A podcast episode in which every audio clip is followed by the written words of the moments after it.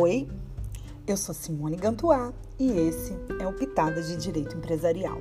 E hoje a gente vai falar um pouquinho sobre a extinção da sociedade anônima, ou seja, o processo de extinção da sociedade anônima. E a gente vai dividir esse tema em duas, dois podcasts. No primeiro eu vou falar da dissolução, em sentido estrito, e depois a gente vai falar da liquidação e da partilha da sociedade anônima. Então, a gente vai começar falando da dissolução. Quando a gente fala em dissolução, dissolução ele é um termo amplo para todo o procedimento de dissolução que começa com o ato que vai desencadear a dissolução até o final da vida da sociedade, que vai ser com a baixa dos seus atos constitutivos lá no órgão, no Registro Público de Empresas. Mas esse ato que vai desencadear o procedimento de dissolução total, a gente chama também de dissolução estrito sensu. Então, é comum você dizer que dissolução lato sensu é a dissolução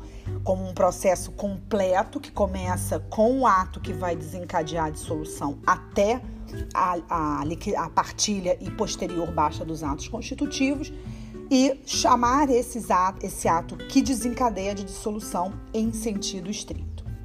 Na lei de sociedade anônima, é, as causas de dissolução da sociedade estão elencadas no artigo duzentos e seis, tá? Então, esses atos que estão elencados no artigo duzentos e seis, eles por si só não determinam a existência da sociedade, eles só desencadeiam o procedimento, o processo de extinção da sociedade. Então, a dissolução em si não extingue, mas ela tem, tem início com isso, inicia o processo de liquidação até que o final ela seja encerrada. Então, a gente tem três categorias de fatos que desencadeiam a dissolução da sociedade. A gente pode ter a dissolução de pleno direito, a gente pode ter a dissolução por decisão judicial e a gente pode ter a dissolução por decisão administrativa. Então, vamos começar falando um pouquinho da dissolução de pleno direito. As hipóteses estão previstas no inciso um do artigo duzentos e seis. E entre as causas que estão ali elencadas, merece destaque a redução do quadro societário a um único acionista. Só que essa hipótese de redução do quadro societário para apenas um acionista, isso se deve se, depois de passado o prazo legal de reconstituição da pluralidade de sócios, isso não for feito. E aí, passou esse prazo sem que ela tenha sido recomposta, conforme dispõe a letra D do artigo duzentos e seis, a sociedade vai iniciar o seu procedimento de dissolução total. Diz o artigo duzentos e seis, inciso um, letra D. Pela existência de um único acionista verificada em Assembleia Geral Ordinária, se no mínimo de dois não for reconstituído até o ano seguinte, observado o disposto no artigo duzentos e cinquenta e um, só para não ficar sem explicação, duzentos e cinquenta e um. Ele vai falar da subsidiária integral, que ela é uma sociedade que fica permanentemente com apenas um sócio. Além dessa causa, a gente também tem como causa de dissolução o término do prazo de duração quando se tratar de uma sociedade anônima com prazo determinado, né? Quando ela tem dia e hora para acabar. Isso também é uma causa de dissolução. Nos casos que o estatuto prever, então se o estatuto tiver alguma previsão de algum fato jurídico que desencadeie o processo de dissolução, sei, a morte do, do sócio fundador, alguma coisa desse, desse gênero, ela poderia desencadear a dissolução. Também pode, por deliberação assemblear, pela Assembleia Geral, deliberou, não queremos mais, queremos terminar a existência da sociedade, e também pelo, pela extinção, na forma da lei, da autorização para funcionar. E aí a gente está falando especificamente daquelas sociedades que dependem de autorização do governo para funcionar, e aí, se elas perdem essa autorização, elas automaticamente se dissolvem. É o caso, por exemplo, da aviação, é o caso da navegação, É o caso do transporte terrestre. Então, tem algumas atividades que dependem de autorização.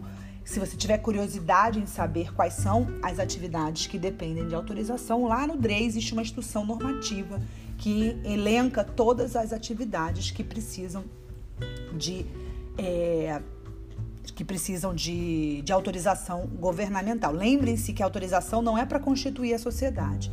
A autorização é para o exercício daquela atividade que o empresário deseja, tá?